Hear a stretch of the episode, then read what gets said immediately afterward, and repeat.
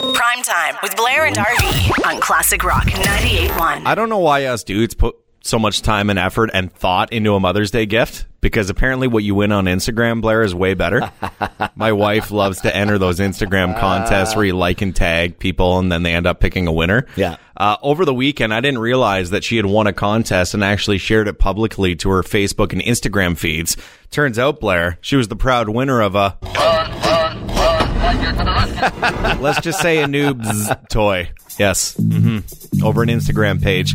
And so this was widely shared. Like, the entire Instagram community was now aware that your lovely wife, Megan, was the recipient of said toy. Whenever you win, like, an Instagram contest, the page tags you, and then you have the option to reshare it to your feeds. I didn't realize that Megan had won this and shared it to her Instagram and to her Facebook, where, like, all of our family members can see it. Look, I don't care. Megan's response was, look, everybody does it. I was like, true. Well, I mean, that is it's a pretty common occurrence, let's be real. Which ended up being her favorite Mother's Day gift, by the way. The lip balm that you went and got her didn't work out quite as well? That's a whole nother story, Blair. Are those two things related, by the way? Oh. You're a funny guy. The story gets better. I wasn't even trying to be funny. Later on, this would have been Saturday night, without naming names, I thought this was hilarious. One of our listeners of the radio station, will avoid name, who's close to the age of 50, she's a female.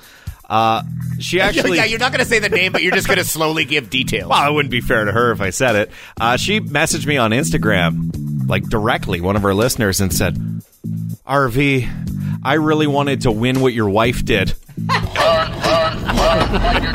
I started laughing. I was like, oh my. It's a popular item. I'm like, I know we chat about classic rock at work, but you just made my Saturday night. It's insane what you can win on social media these days. And I'm telling you, what she won on Instagram is going to be making way more of an impact than what I bought for her last minute at Shoppers Drug Mart. That lip balm? Yeah.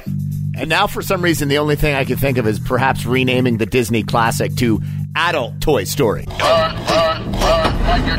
Betcha you'll never think of Buzz and Woody the same way again. Primetime with Blair and RV. On Classic Rock 98.1. Blair and RV's School of Hard Knocks.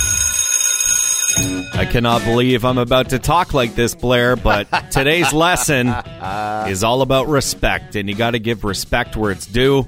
Toronto Maple Leafs clinch in the division for the first time in over 2 decades. I just want to highlight the amount of weight that your statement carries, given the amount of flack. And I, of course, I have as well. But you being a Habs fan, you saying that, it does. I would say it means a lot, only because it's a recognition that the blue and white are actually onto something. Times are a-changin', man. I mean, this has been a lifestyle all the way through my existence. As a Habs fan, we poke and we laugh at the Leaf fan. But here I find myself in the same situation as a lot of Montreal Canadiens fans. We want to hate the Maple Leafs and their fans so much, but it's so hard. Austin Matthews, Mitch Marner, John Tavares, Morgan Rielly, these kids. I hate to say it, Blair. They're crushing it, and they may go far. There was one stat I noticed that was released on Twitter through the NHL Public Relations Twitter account, and this was it. Toronto has clinched the number 1 seed in its division for the 6th time in franchise history. The only other instance in the last 82 years is when the Toronto Maple Leafs finished atop their division was back in 99-2000. That was the Northeast. Oh, those were the Sundin days. Holy smokes. I think like Brian McCabe might have been on that team. Yeah. That might have been like Darcy Tucker era. Cujo? Yeah. Cujo era? Yeah, it's crazy to think. And, you know, also... the playoffs would have been starting tomorrow, hard to believe, but because of the COVID delays with the Canucks and the Canadiens, it's been pushed back. So it's looking like the season's going to end on May 19th now, and then as of right now, if the playoffs were to start tomorrow, Blair, it would be the Montreal Canadiens taking on the Toronto Maple Leafs for the first time since like the 70s. That would be pretty cool to watch, right? I mean, it would be impossible to ignore a series like that. I mean, Canada would be watching for sure. Move over, Connor McDavid, in your 100-point season. Austin Matthews and the Maple Leafs have clinched. So here's a question for you. So does that mean we can no longer make fun of Leafs fans for planning their E-parade? Watch them win the cup. And this is a time where we can't even have a victory parade? Whenever Maple Leafs fans text me and tease me for being a Habs fan, I used to start a huge argument. These days, the Leafs are so good, I just ignore it. Prime Time with Blair and RV on Classic Rock 98.1. I'm actually making history tonight as the first person with Asperger's to host SNL. Or at least the first to admit it. So I won't make a lot of eye contact with the cast tonight. But don't worry, I'm pretty good at running human in emulation mode. That was Elon Musk taken to the stage on Saturday night. And with that announcement, which to a lot of people, I mean, how would you know, came as a surprise. I admire Elon Musk so much for what he does right now. He's a true visionary of our time. He says that our future is amongst the stars.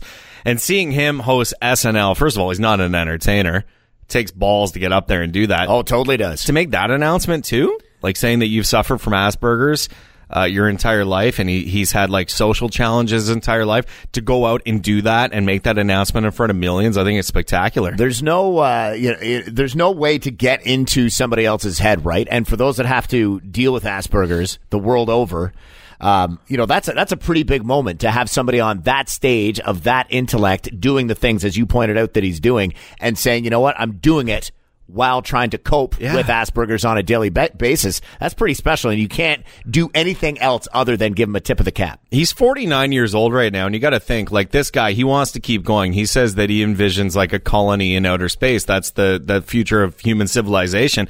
I'm excited to see what this guy does, but, you know, he cracked jokes at everything he's been known for, like when he was on Joe Rogan a couple years ago, and there's that meme of him, like, puffing the joint. Oh, yeah. And, you got to think that he's into that kind of stuff if he thinks of ideas like Starlink, Tesla, and like Dogecoin, right? Exactly. There was at one point too, I think that opening monologue, it was like 6 minutes long, and we've got it at classicrock981.com.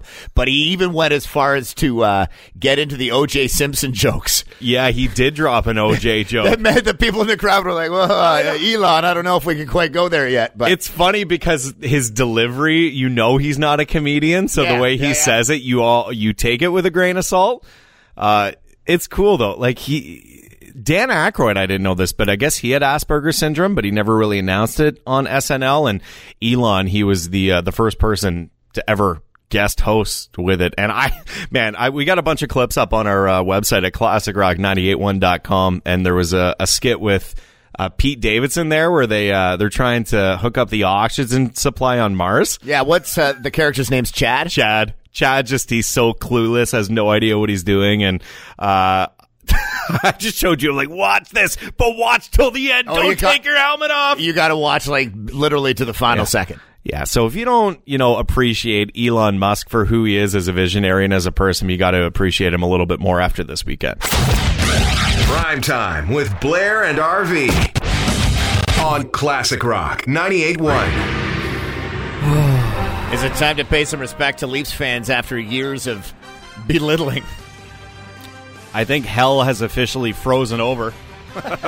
We got the Leaf fans flooding the Unlimited Home Theater Rock Line at 519-679-3733.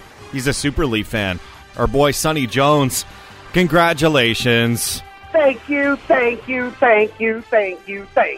Oh, sorry, man. I'm still yawning. Because you're half bed. How many times? Could be worse. They could have missed the playoffs entirely, but I have absolutely zero confidence in that team getting past the first round. You know what would be hilarious? If we lose? Oh, yeah. If Montreal takes it in 4. 47 years old, I started watching hockey at a wee young age. We had those glory years with Sundin getting the sniff of the cup, getting knocked out by LA, and then the Habs go on winning the cup. It's our time now, boys. Go! We won the division! Champion! Jeez. You might want to go check your blood pressure there, bud. A little high.